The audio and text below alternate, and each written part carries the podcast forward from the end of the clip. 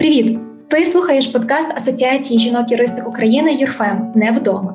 Мене звати Вікторія Карпа. Зараз я представлю моїх колежанок, і вони привітаються, аби ви познайомилися із нами і з їхніми голосами. Отже, сьогодні ти слухатимеш Катерину Шуневич. Привіт, Катю! Вітання, Світлана Михайлишин. Дай Боже здоров'я і Дар'я Росухату. Добрий день. Що ми робитимемо сьогодні і впродовж наступних випусків? Ми відповідально переглядатимемо кінострічки, відомі і не дуже 2022 року, і ще навіть чорнобілої зйомки, та об'єднані темою доль тих, хто вимушено покинув рідну країну через війну чи переслідування. Хтось ем, щохвилини вивчає нову мову, хтось переглядає оголошення про роботу, а хтось прокручує спогади про рідний дім. Ми не секрет, мабуть, що правозахисниці, тому тут буде і про право, і про тих, хто його виборює. Про те, що більше буде наших рефлексій, думок про біженство, епатію, допомогу, взаємовіддачу. Радій за героїв та героїнь з нами, турбуйся, плач в кінці сюжету, або навіть обурюйся. Проте ми дуже хочемо, аби ти почув, почула і зрозумів, і зрозуміла десятки історій, а отже, десятки людей, історії яких дуже болюче відгукуються сьогодні в реаліях України. Ми справді віримо і прагнемо, що в нас вдасться прокинути толерантність, повагу і бажання допомогти. Але як мінімум, ми точно порекомендуємо хороше кіно. І сьогодні мова піде про справді дуже хороше кіно. Але як і личить будь-якому пристойному подкасту, я напевно почну здалека а точніше з події тижневої давності. Е, я впевнена, що кожна з вас розповість більше про те, як виникла ідея говорити про те, про що ми будемо говорити. Але я скажу про те, що сказала, що піду здалеку, адже піду з самого дитинства, що я з дитинства мріяла працювати в неурядовій організації, і це теж пов'язано з фільмами, оскільки апогея моїх мрій, це знаєте, був джип з логотипом ООН або сині жилетки, так від ООН. А згодом я вже дивилася інші фільми. Це там фільми з Джулією Робертс, як справа про пеліканів або Рін Брокович, і тоді я вирішила, що буду юристкою. І ось минулого тижня я перебуваю в Іспанії. Зараз в мене вичерпалися 90 днів моєї біометрики. І я подавалася на статус тимчасового захисту. І ось сижу я в цьому центрі, де відбуваються всі ці бюрократичні іспанські події. І документи мені приносили разом з водою і іншими штуками, якраз люди в синіх жилетках. ООН. І я сижу і думаю, що я стільки мріяла бути ними, цими людьми в синіх жилетках, так але ніколи не думала про те, що я опинюся за столом тієї, хто не може повернутися сьогодні в свою країну. І тому, на жаль, ми маємо так дуже прикрий досвід, один з найболючіших, напевно, досвідів в житті людини, досвід війни і досвід мільйони людей, які покинули свою країну так і змушені рятуватися. І ще насправді, як і личить, напевно, будь-якому подкасту. Я намагаюся ще на секунду заінтригувати перед тим, як розпочнуть розповідати дівчата. Тип фільму, про який ми сьогодні будемо обговорювати, в мене викликає такі особливі сентименти. Знаєте, в мене одразу асоціація: юрфак, третій курс. Тобі писати таких три дико занудних задач з трудового права. Це такий суцільний біль і розчарування. І ти думаєш, Боже, які там кейси, яка там феміда, який захист прав людини, коли ти не можеш відпустку елементарно порахувати. Але згодом ти на вихідних дивишся фільм, наприклад, за статевою ознакою про Руд Гінзбург, і одразу отримуєш таку дозу натхнення, і тобі вже навіть там відпустку не лінь рахувати. І я думаю, для багатьох юристок такі фільми такий фільм, про який ми сьогодні будемо говорити, якраз є ось цією велетенською дозою, так і ковтком натхнення. А я таки не озвучила назву фільму. Хто за це візьметься? Я ще б хотіла додати, Вікторія, те, про що я подумала, коли ти розповідала про свою mm-hmm. особисту історію, це про. Мені здається, про страх втратити все і страх не мати іншого шансу. Це те, з чим кожен і кожна з нас, яка покидає вимушену державу, зустрічається. Тому що одна справа, коли ти живеш в демократичній державі, де ти можеш реалізовувати себе, і геть інша справа, коли ти вимушено змушена покинути цю державу і приймати рішення, що тобі робити тут і зараз. І оце відчуття страху. Втрати можливостей, це відчуття втрати безпеки, коли ти умовно набуваєш або статусу біженки, коли ти умовно хочеш отримати тимчасовий захист від будь-якої держави, котра презюмується, що є демократичною. Це відчуття, що деколи земля йде під ніг, що інколи земля йде з під ніг і ніколи вже не буде так, як раніше.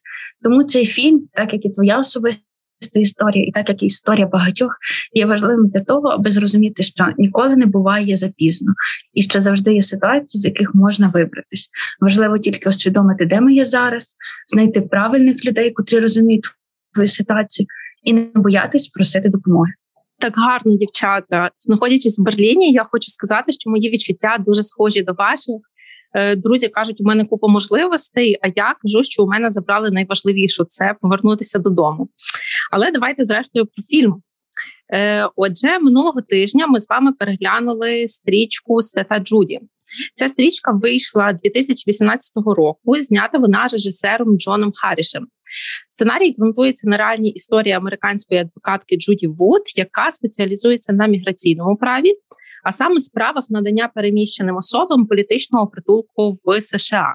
Її адвокатське об'єднання, до речі, працює й досі вже понад е, 35 років, якщо я не помиляюся, можна нагуглити навіть її актуальний сайт зараз. Фільм до слова, це драма, розпочинається переїздом Джуді Вуд разом із сином до Лос-Анджелеса.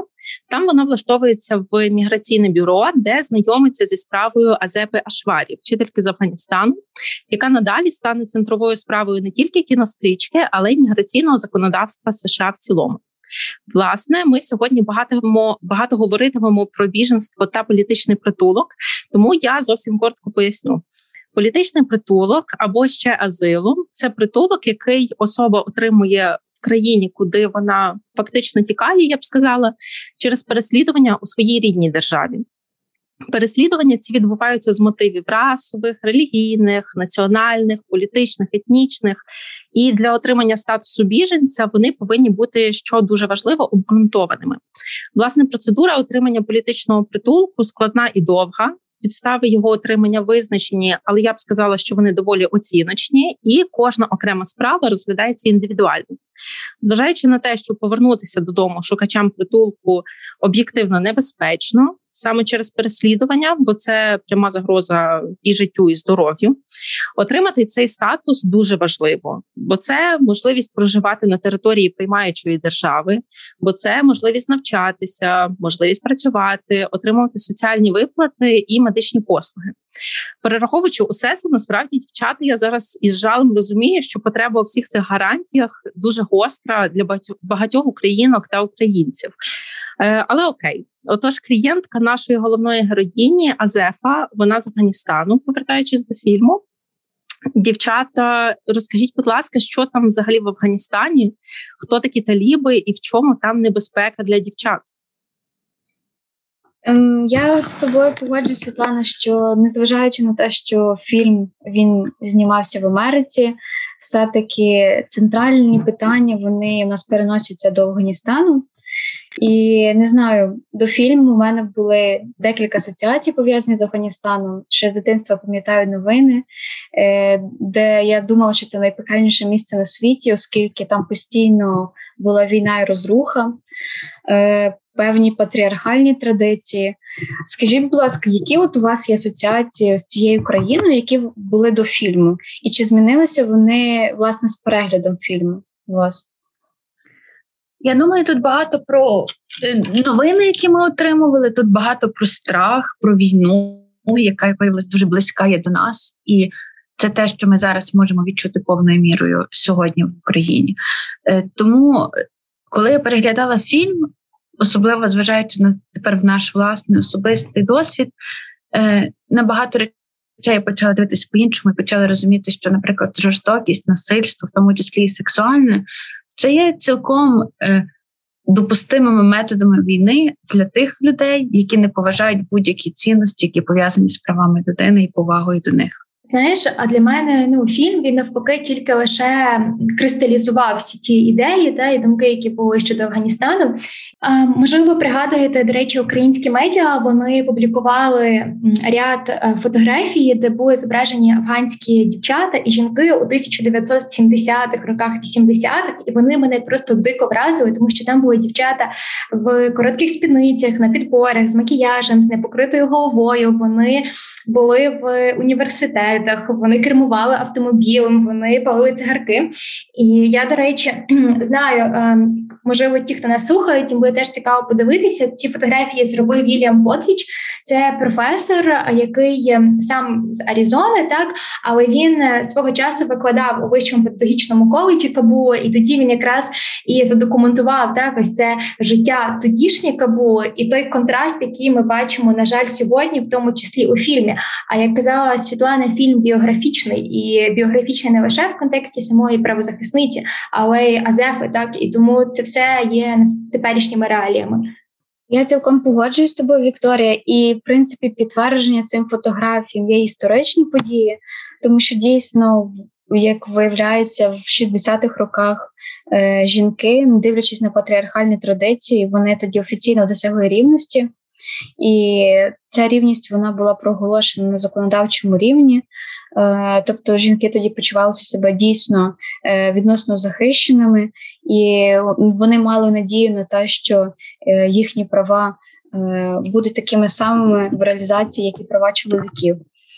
Втім, принципі, ті події, які ми бачили в фільмі, вони більше асоціюються з наступним історичним етапом, який був в Афганістані.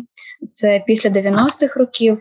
Тоді жінки були позбавлені насправді багатьох багатьох прав, і це було пов'язано більшою мірою з приходом Талібану, оскільки сама політика Талібану вона переслідувала жінок, тих, хто не були не, тих, ті, хто не погоджували з їхньою позицією.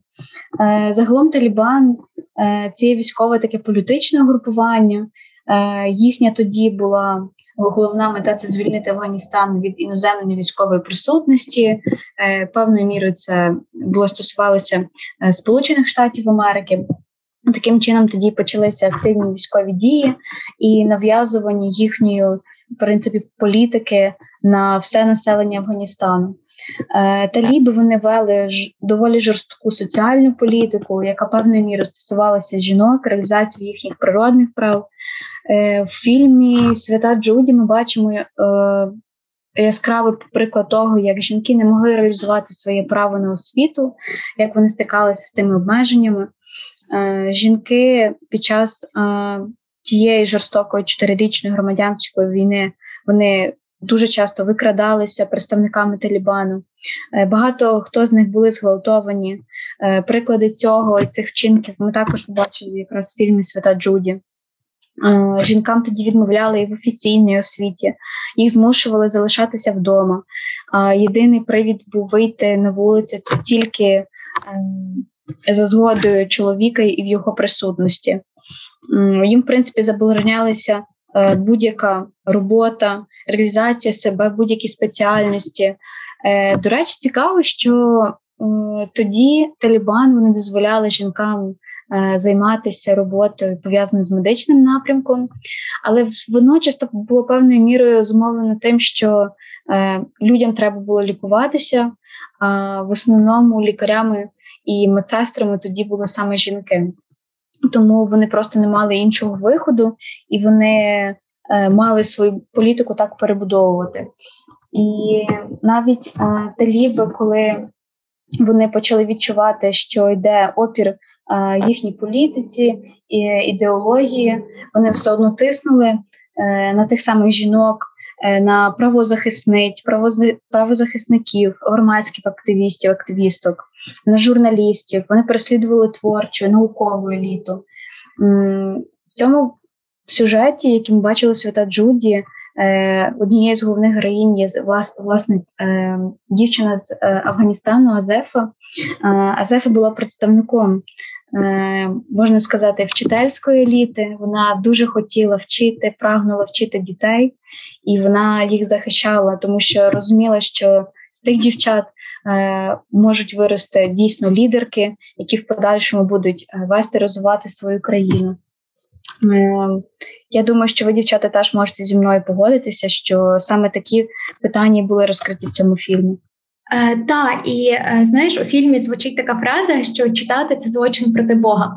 І тут я теж е, згадую е, інформацію, знаєте, про те, що і смішно, і грішно цієї весни, можливо, у вересні 2021 року, таліби вони закрили міністерство у справах жінок і замінили його на увага міністерство поширення моралі і запобігання гріхам чи порокам.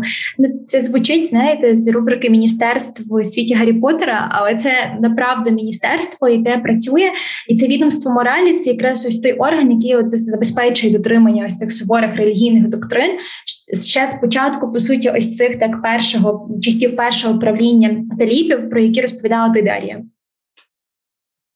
Добре, повертаємось до суті кейсу. Про що ж ішлось в фільмі?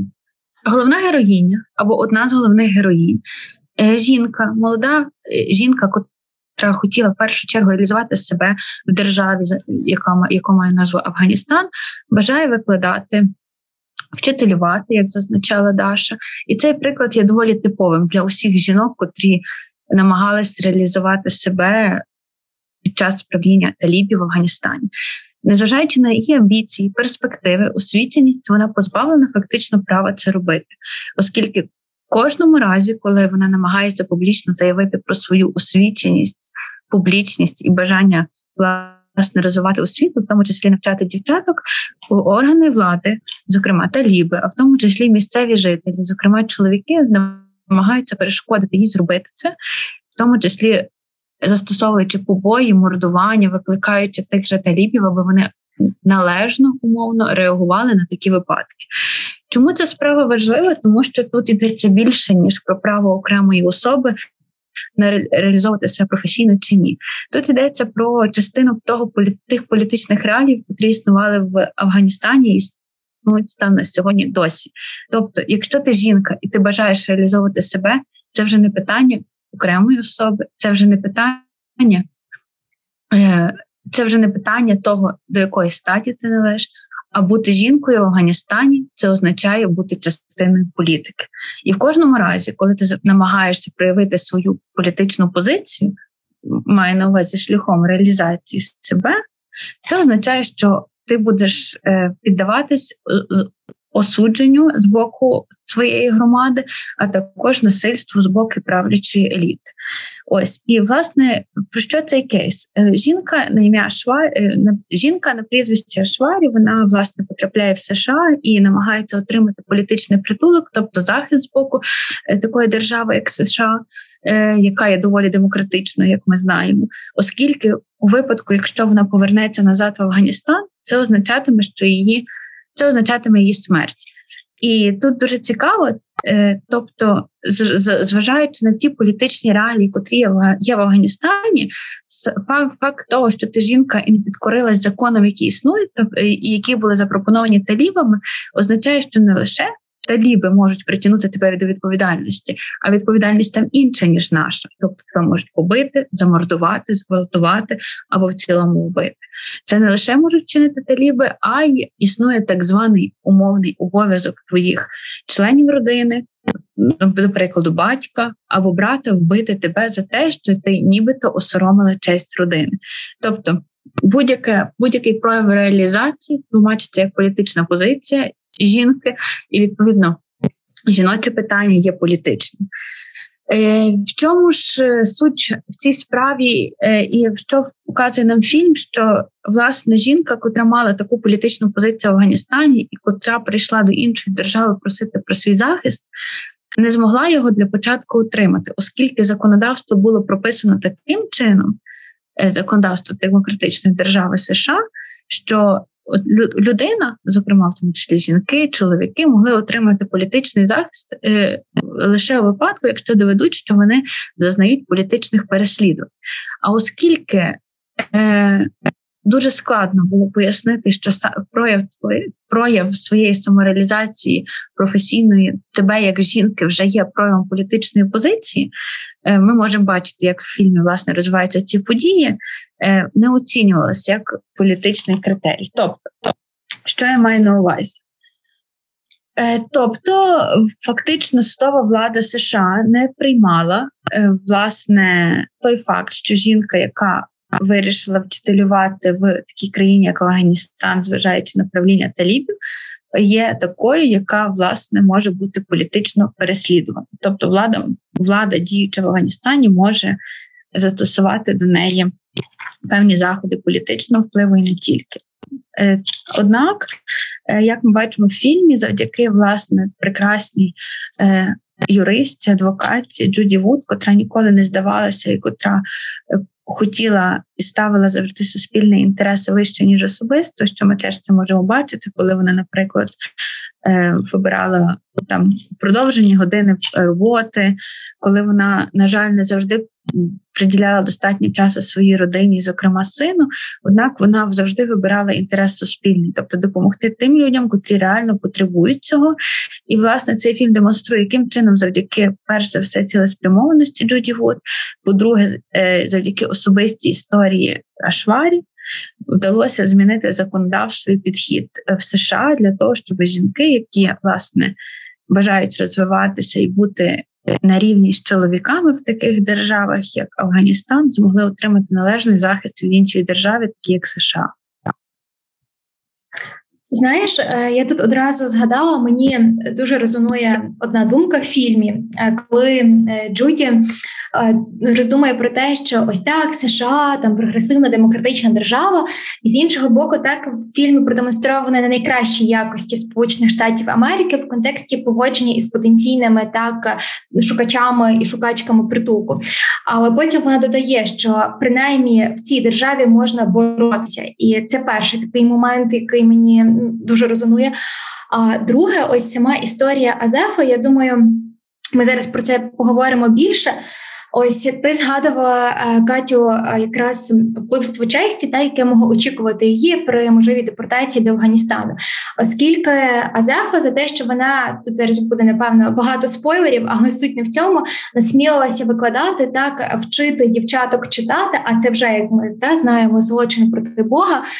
Її таліби вони її катували, арештували і в тому числі зґвалтували. І це напевно така одна із найболючіших наскрізних сюжетних ліній у цьому фільмі, тому що е, Азефа розуміє, що в першу чергу через те, що вона була зґвалтована, так вона пережила сексуальне насильство, і тому батько, який був, якщо не помиляюся, ви не можете виправити вождем е, їхнього з цього клану, так е, був вимушений її разом з братами вбити.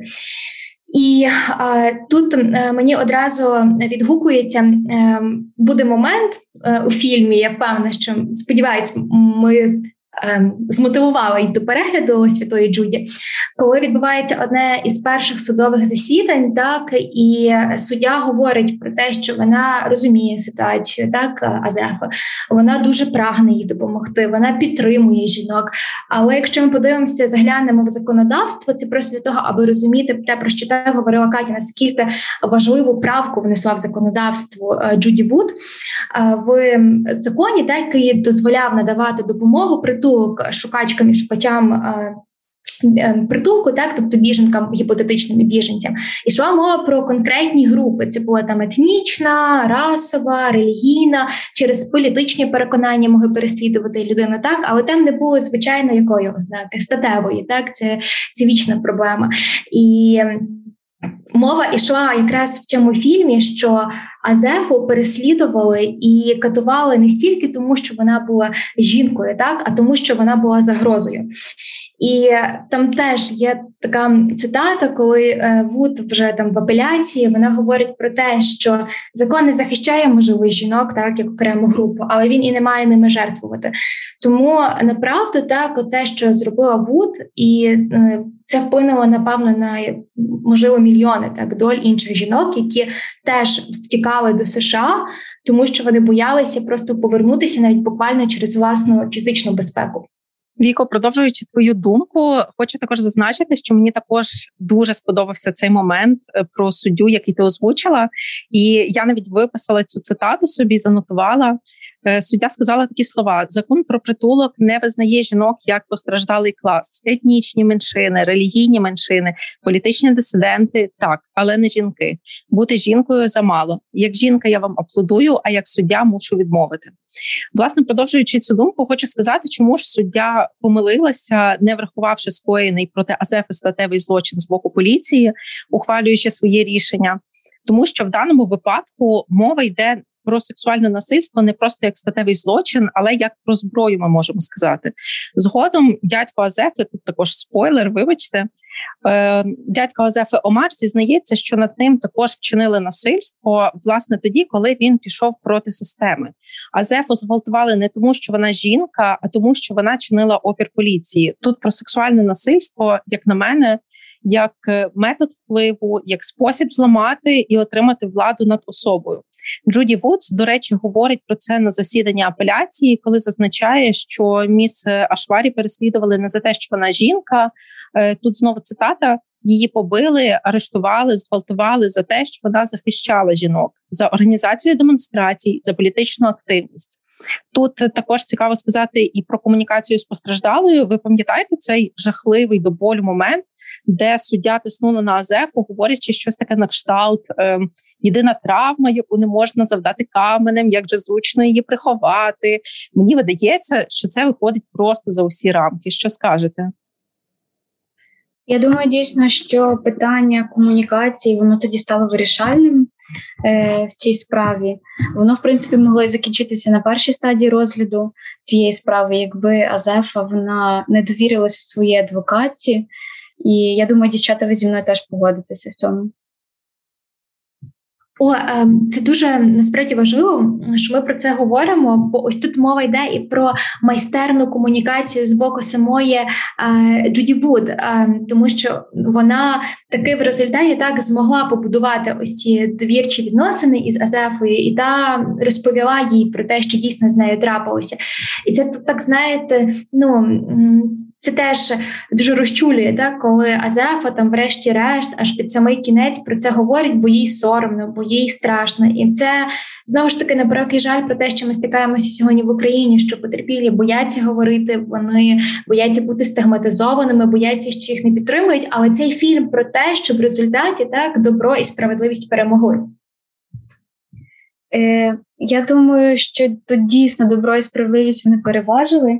І тоді я думаю, що правильно зорієнтувалася також і Джуді Вуд, Е, коли була вже на самому засіданні, вона, в принципі, хотіла показати те, що вона не є системи, оскільки, якби я була тоді Азефою на її місці, то я би напевно подумала, що США це теж певна система, і вона тоді навіть у фільмі перед засіданням в апеляції казала, що я можу однаково себе почуватися в небезпеці як в США, так і в Афганістані. Але я можу в США хоча б боротися за свої права. І ви, дівчата, також це згадували в певному контексті, і в цьому, і в іншому. І саме тут, я думаю, переважила сила духу самої Азеф. Азефи, що е, вона вирішила все-таки використати цю можливість боротися, поки вона має в цій країні. Е, В питанні комунікації, адвокатки і постраждалої, в даному випадку це наша Азефа. Е, Адвокатка мала би і вона так і зробила, в принципі, Джуді. Вона показала себе як людину, і вона хотіла з нею поговорити як людина з людиною і не відсторонюватися від неї. Е, Певною мірою е, Азефа мала два варіанти, два життєві варіанти, які стояли в неї на кону. Це розказати усю правду, яка дійсно сталася в ту ніч, як показують в фільмі. Е, тобто, це було насильство певною мірою, зґвалтування і вже в подальшому потраплянні в США.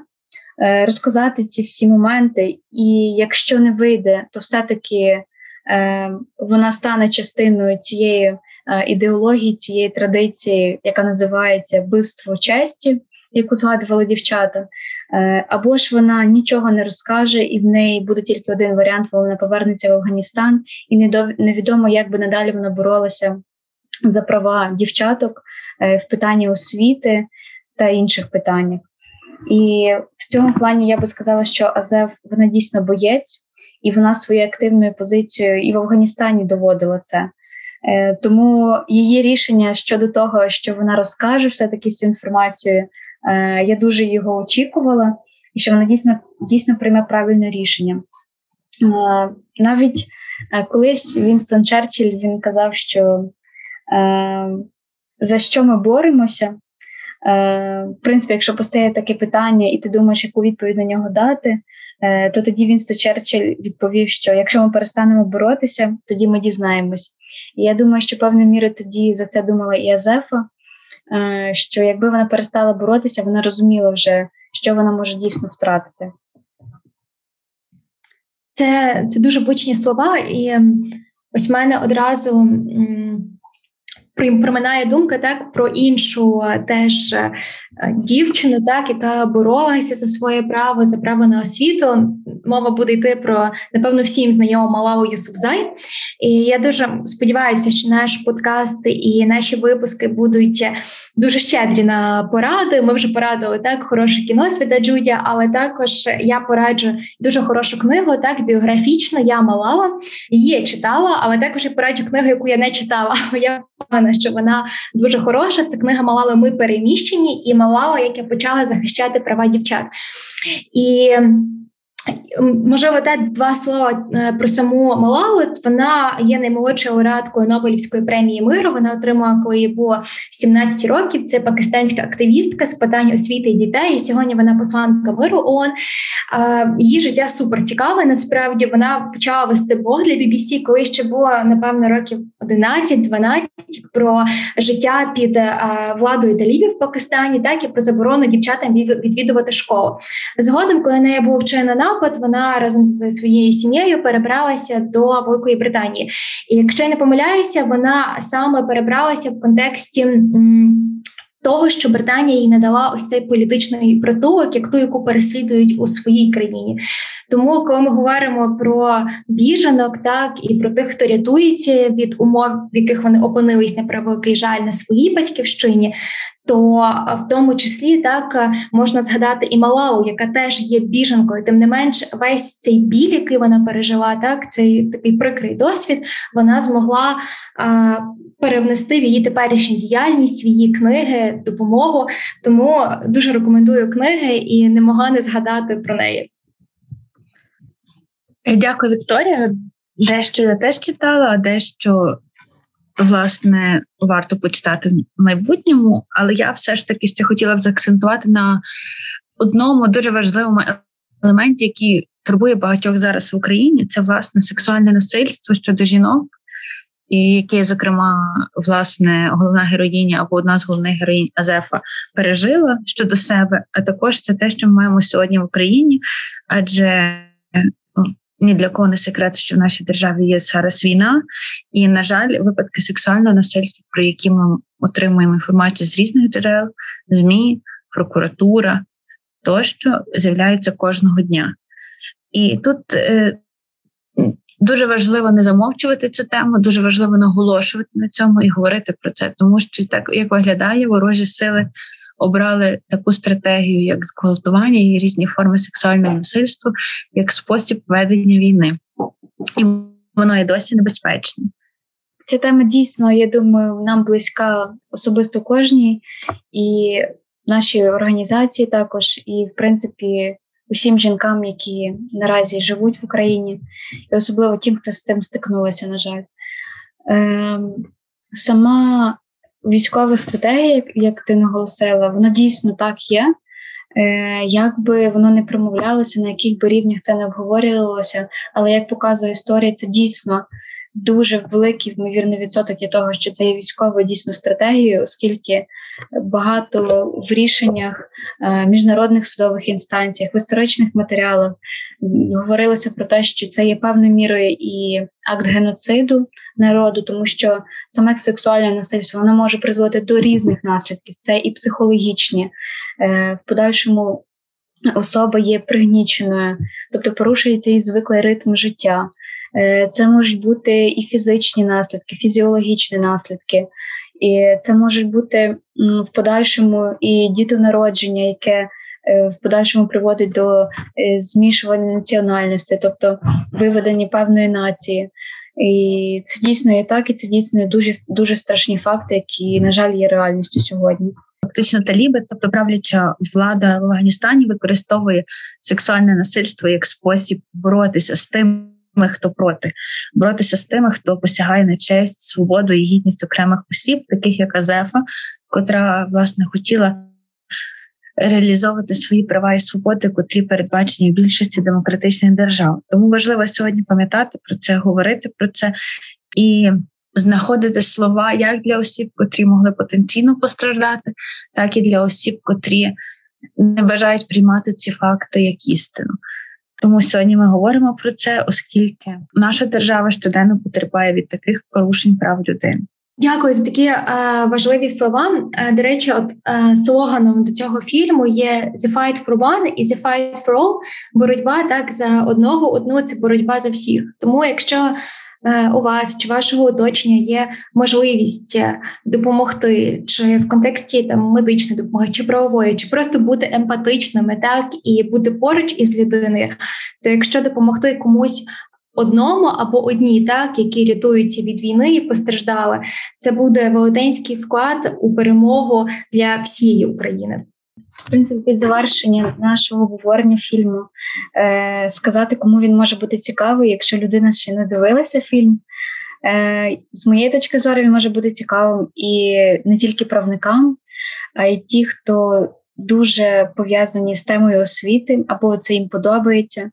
Е, з питаннями історії, тобто це вивчення історії певною мірою і США, і Афганістану, і окремої життєвої історії, яка є прикладом потім для наслідування і для інших.